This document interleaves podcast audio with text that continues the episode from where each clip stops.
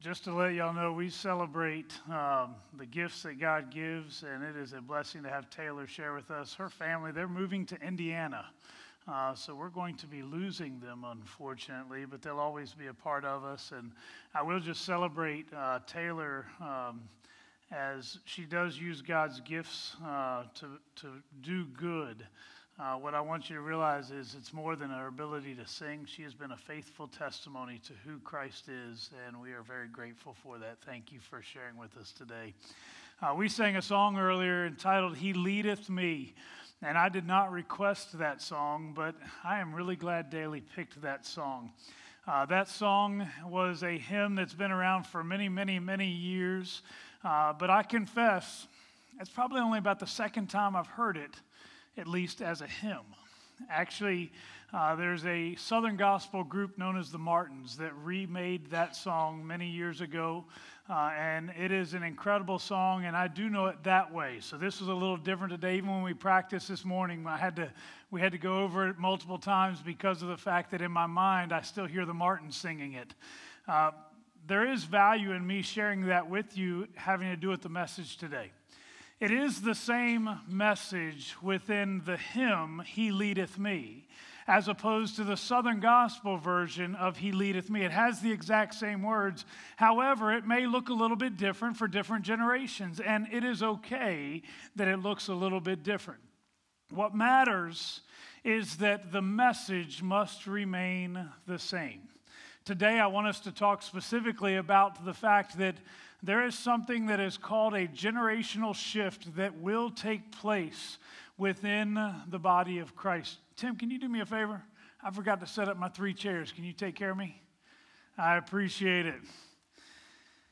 I have had individuals at times who have said something to me that it just thrills me when I hear it. Actually, it's not to me, it's to my kids. You look like your father except when they're doing bad stuff, then they look like their mother. You look just like your father. Those are six words that every father longs to hear. They may not say it in public, but there is a sense of pride that immediately develops when those words are uttered. Yeah, that's my boy. He does look just like his dad, or that's my girl. I guess women probably think the same way. Linda and I have told people for years that our kids got the best of each of us and left us with the rest. Well, know that there are many ways that our children can look like us or that they can look different from us. Obviously, there are the physical traits that show up, but there are other things too. I read this week of a couple of brothers who had been separated at birth. One had been given up for adoption. Yet when they rediscovered each other, 30 plus years had passed. They found that both were serving as police officers in Florida. You think that it might have just been in their DNA, their family genes, that they might choose that path? Sometimes it's behavioral choices that seem to be repeated from one generation to the next. Sometimes it's addictive behaviors. It's not always good or perhaps it's certain gifts and abilities. There have been multiple examples in the sports world of father and son duos who have walked similar paths, whether in football, baseball, or basketball. It certainly seems that family heritage matters with who or what we become. It's absolutely not the only thing that matters, as we are responsible for our own choices but it does seem to be a significant factor. What role have, have your parents played in you becoming who you are today? Well, there's a familiar passage that I had uh, Josh read a few minutes ago from Joshua chapter 24. And it displays the heart of a father. Now, Joshua is not necessarily the father of an entire nation. But Joshua is speaking and he is acting as a father to his immediate family as well as caring for the nation of Israel. He probably viewed himself as a father figure to them. They might have even viewed him as a father figure. He is nearing the end of his reign of leadership among the Israelites. He is well advanced in years and knows that there won't be many more opportunities for him to address the people of Israel. So he says this Now fear the Lord and serve him with all faithfulness. Throw away the gods of your ancestors, the gods your ancestors worshiped beyond the Euphrates River and in Egypt, and serve the Lord. But if serving the Lord seems undesirable to you, then choose for yourselves this day whom you will serve, whether the gods of your ancestors, the gods they served beyond the Euphrates, or the gods of the Amorites in whose land you are living.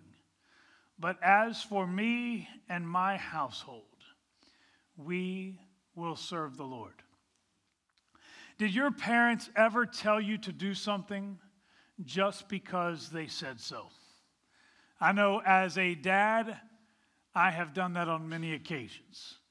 You know, there were no real expectations, but somehow you knew that they knew what they were talking about. All right, maybe it took you a little bit to figure it out. But somehow, eventually, you figured out dad's not as dumb as I thought he was. Maybe for you, it took a long time. I picture Joshua as speaking with incredible confidence here. He doesn't explain why he's saying these things, but you can tell that he is speaking with incredible passion and conviction. And I love the fact that he is commanding the people of Israel while also giving them a chance to choose. He is telling them, this is what you must do, but you know what? I want you to take ownership of this choice. On the one side, he's very direct. He commands them to fear the Lord with all faithfulness. There is an expectation you will fear the Lord. He commands them to throw away all of their false gods that they had served previously. By the way, this is a little bit intriguing to me just because I would have thought they would have done that a long time before now. It suggests that God's grace has been huge to them. He has walked alongside them and He has provided for them over and over again. He has given them incredible victories, yet here they are. They've been hanging on to the gods of their past. They have allowed these idols to remain among them, these powerless, useless gods. The fact is, many of us who attend church on a regular basis, who have reached that point of surrender where we've cried out to Jesus Christ, many of us have still held on to some of the things of our past, and it does not belong. Yet God's grace has been much bigger than we could ever deserve. I wonder today if there aren't some of us who, even now, we hold on to the idols of our past. For some of us, maybe it's our hurts. They began to identify us, and we began to think of ourselves as a victim. For some of us, maybe it was those trophies of sin, those things that we were doing. We're so proud of, hey, this is who I was, these are the things that I had. For some of us, maybe it's behavioral choices that were intended to be left behind. But for whatever reason, we continue to carry it on with us in spite of the grace and the love and the incredible power and freedom that God has given to us. The mere fact that God would put up with their wandering hearts for so long suggests that His grace is big enough for you and for me. But notice what he calls them to do throw away those false gods. Anyways, after commanding them to do certain things, he invites them to choose. You know, if this doesn't sound like a good plan to you, then that's fine. You don't have to choose this God. If you'd rather choose the false gods that have already been conquered by the one true living God, if you'd rather choose the powerless gods of those in Canaan that couldn't even fight against you, well, that's up to you. If you really want to do that, then choose this day whom you will serve. Let me interpret for you what he's saying. You can choose the powerful, almighty God, or you can choose the powerless, all defeated gods. You can be sure that Joshua had every intention of the people choosing the one true living God. Even though he says, choose for yourselves this day, he already knew what he wanted them to do. I would imagine that had they chosen the false gods, he would have said something in the neighborhood of, You're idiots. What are you thinking? He knew that this made sense. A powerful God or a powerless God? I know which one I want. Then he makes it clear that regardless of what you choose, I have already made the decision for my family. And he's already been addressing them almost as a, as a fatherly figure to the Israelites. But now he changes course a little bit. He says, Whatever you choose, I've already made the decision for my family. We will serve the Lord. It's who we are, and it's what we're going to do.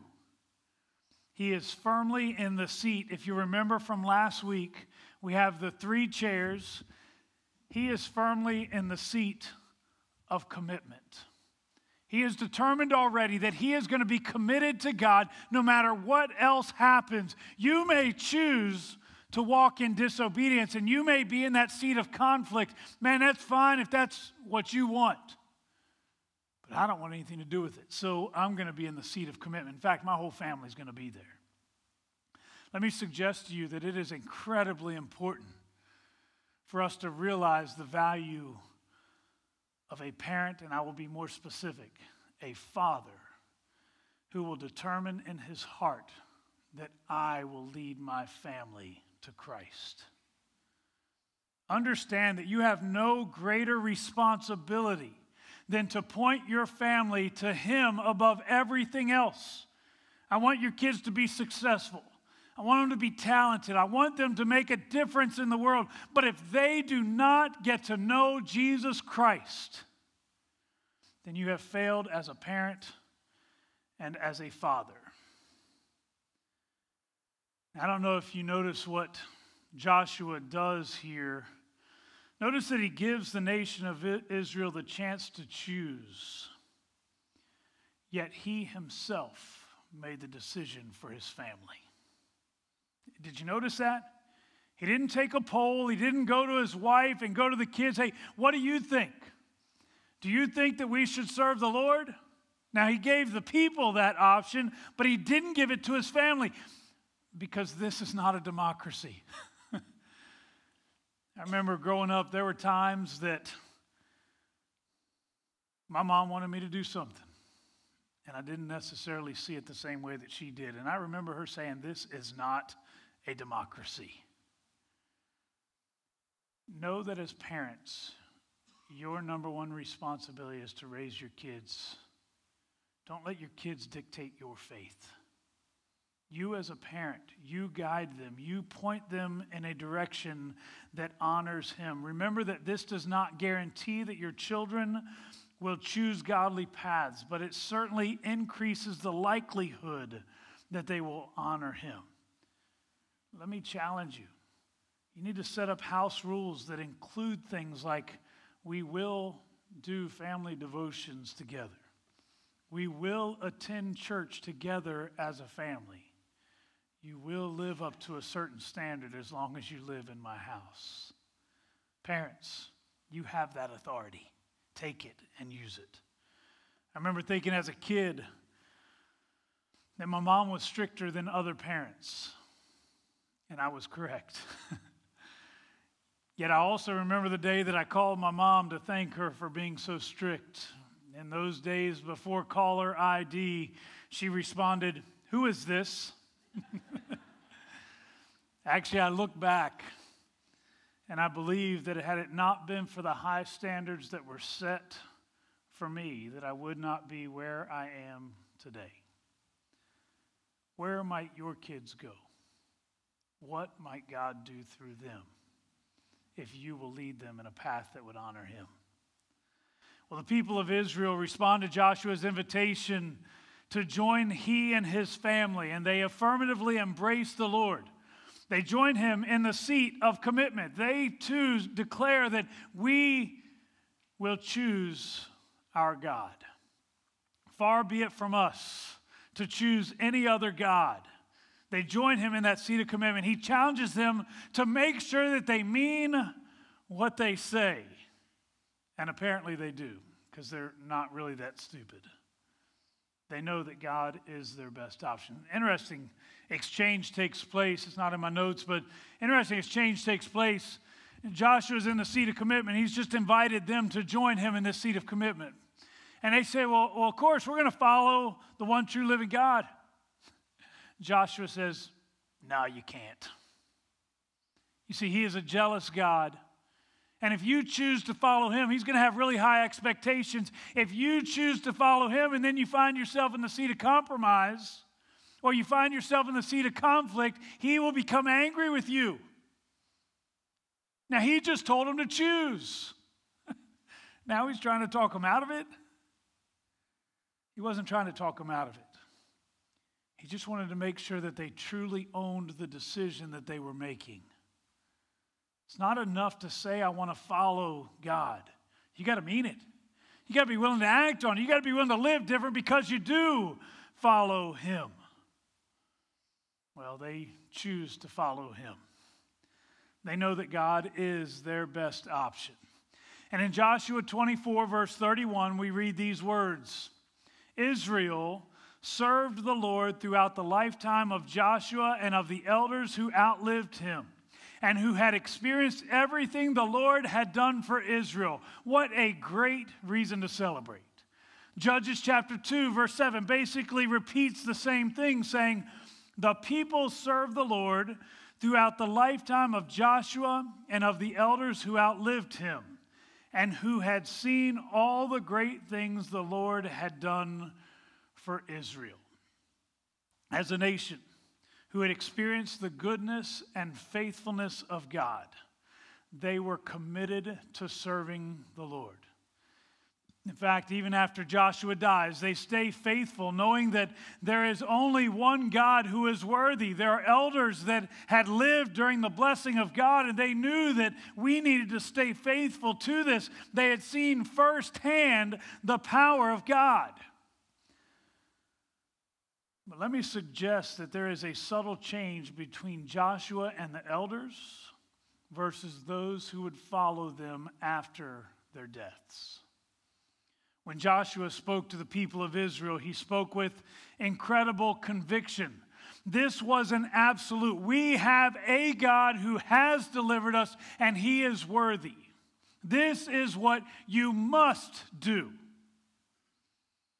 Even when he invites them to choose, he prefaces it in such a way that you would be a fool to say no. And even if everyone else acts like fools, he has already made the decision for his family. He is filled with conviction. The elders also know firsthand that the Lord is all powerful. Yet you see no such conviction out of those who followed the elders. According to Judges 2 7, I just read it. It was Joshua and the elders who had seen all the great things that the Lord had done for Israel. Those who followed them heard how God worked, but it was secondhand information. It was somebody else's story. You know, I just finished a series entitled Your Story. And I love the fact that we are telling our stories to those around us. But the fact is that my story is not enough for you. At some point, those around us must be able to take ownership of the story themselves. It needs to move from secondhand information to firsthand. Otherwise, you'll find yourself slipping from the seat of commitment to the seat of compromise.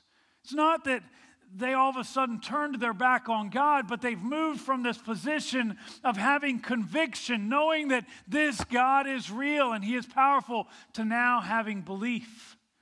Well, belief sounds like a good thing. If you believe, it's a great thing.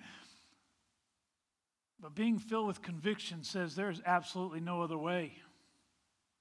And it seems as though they have begun to reduce their commitment to compromise.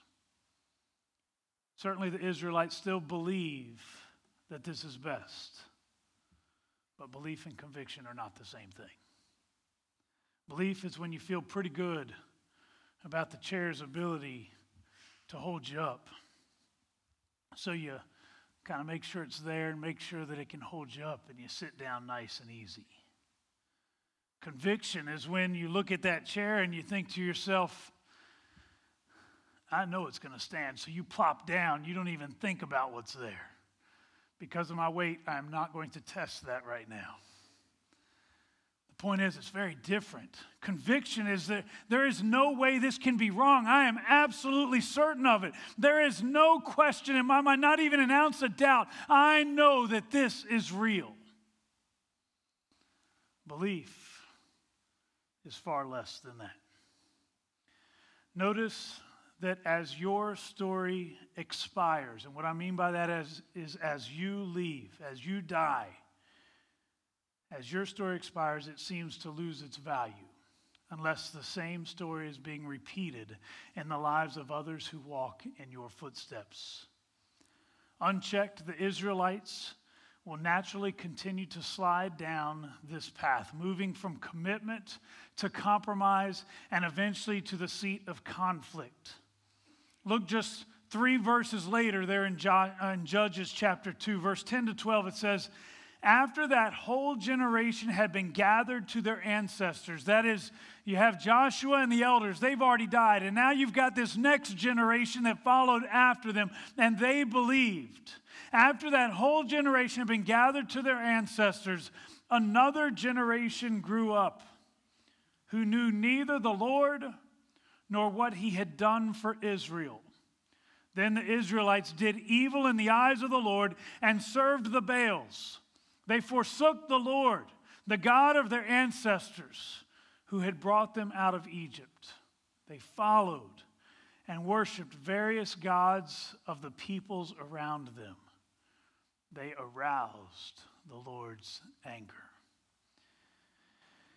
It would seem that the further they got away from God's miraculous works, the less of an impact these works had on people.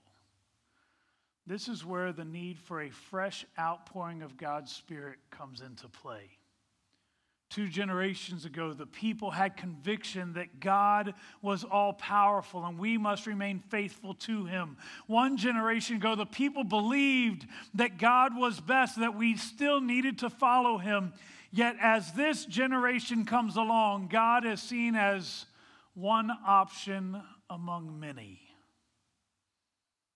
And when the minority speaks up declaring that we need to follow Christ or we need to follow God, they are viewed as being nothing more than old fashioned. It is their opinion. And what makes their opinion better than anyone else's? Because we all have them.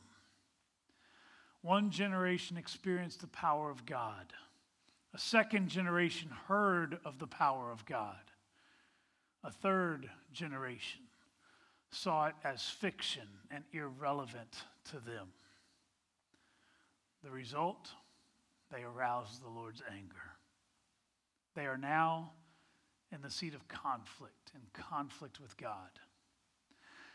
I don't know about you, but that sounds like a very, very familiar story. Sounds like the story of our nation.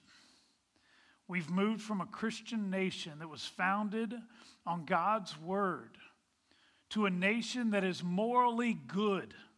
We've moved from a nation that is morally good to a nation that is tolerant of all beliefs and opinions except the old fashioned Christian ones. I want to challenge you in two ways this morning.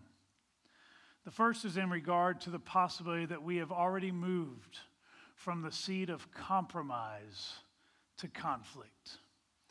If you believe that this describes our nation best, then I implore you to pray for this nation. This becomes a cyclical pattern for the Israelites.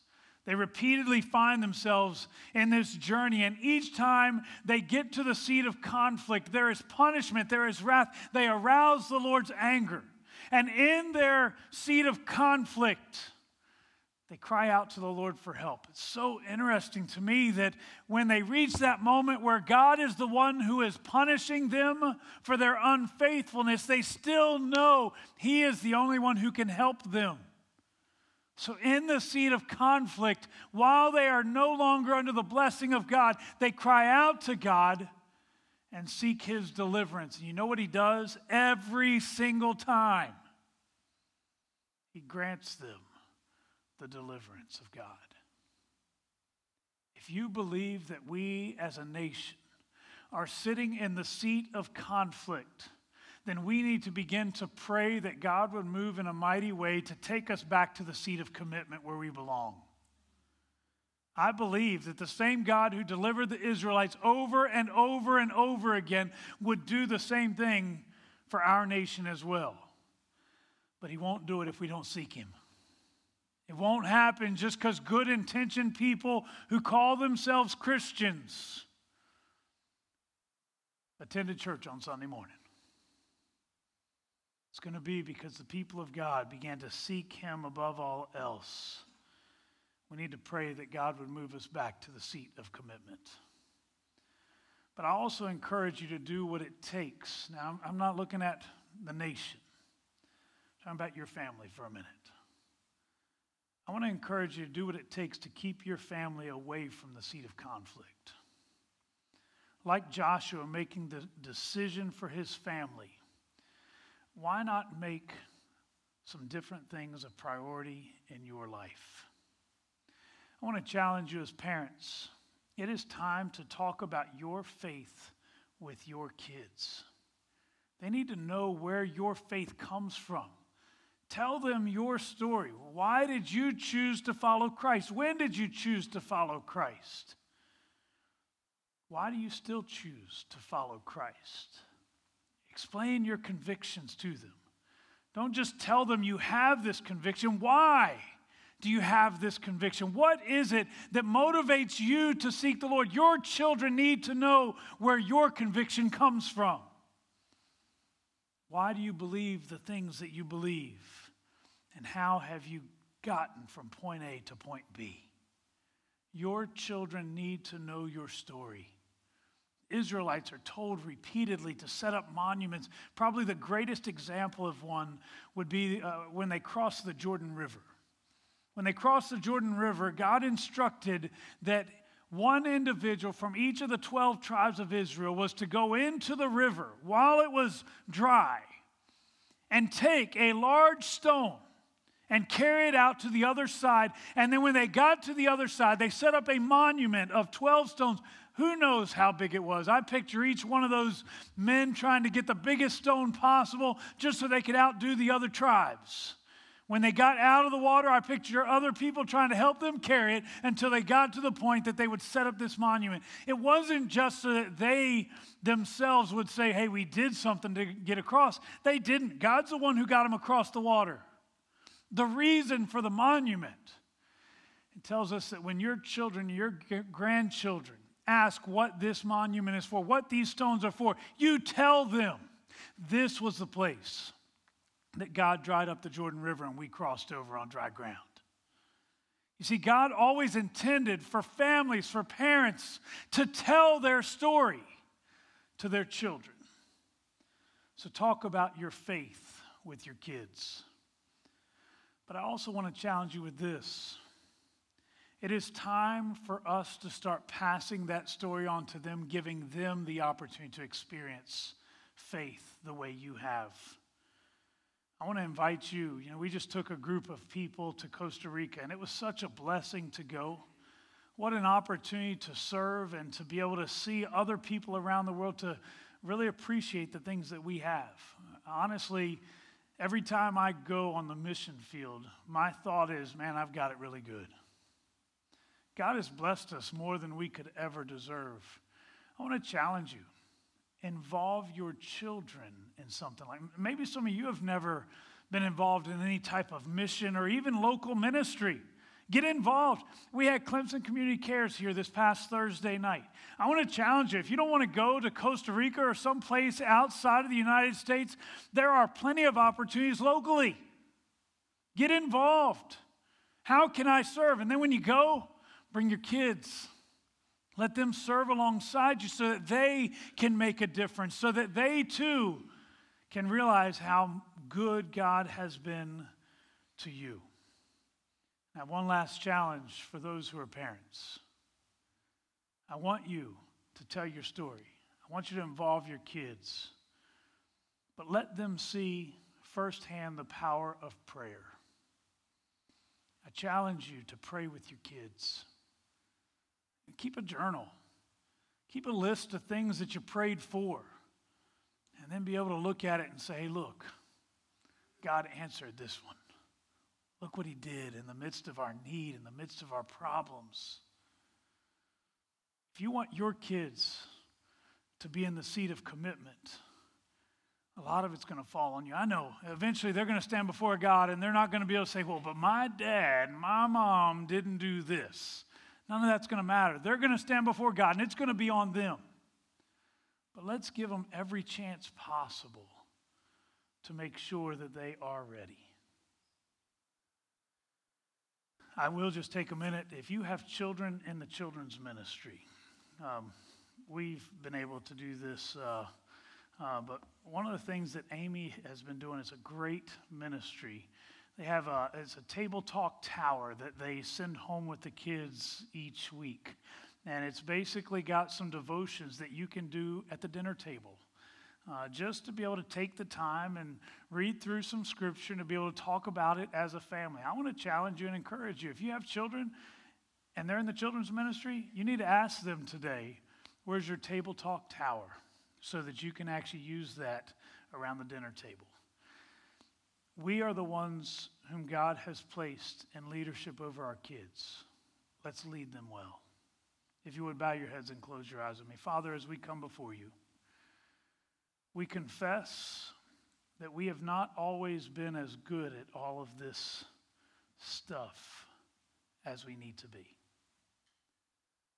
Father, I pray for your forgiveness, but I also pray for your leading.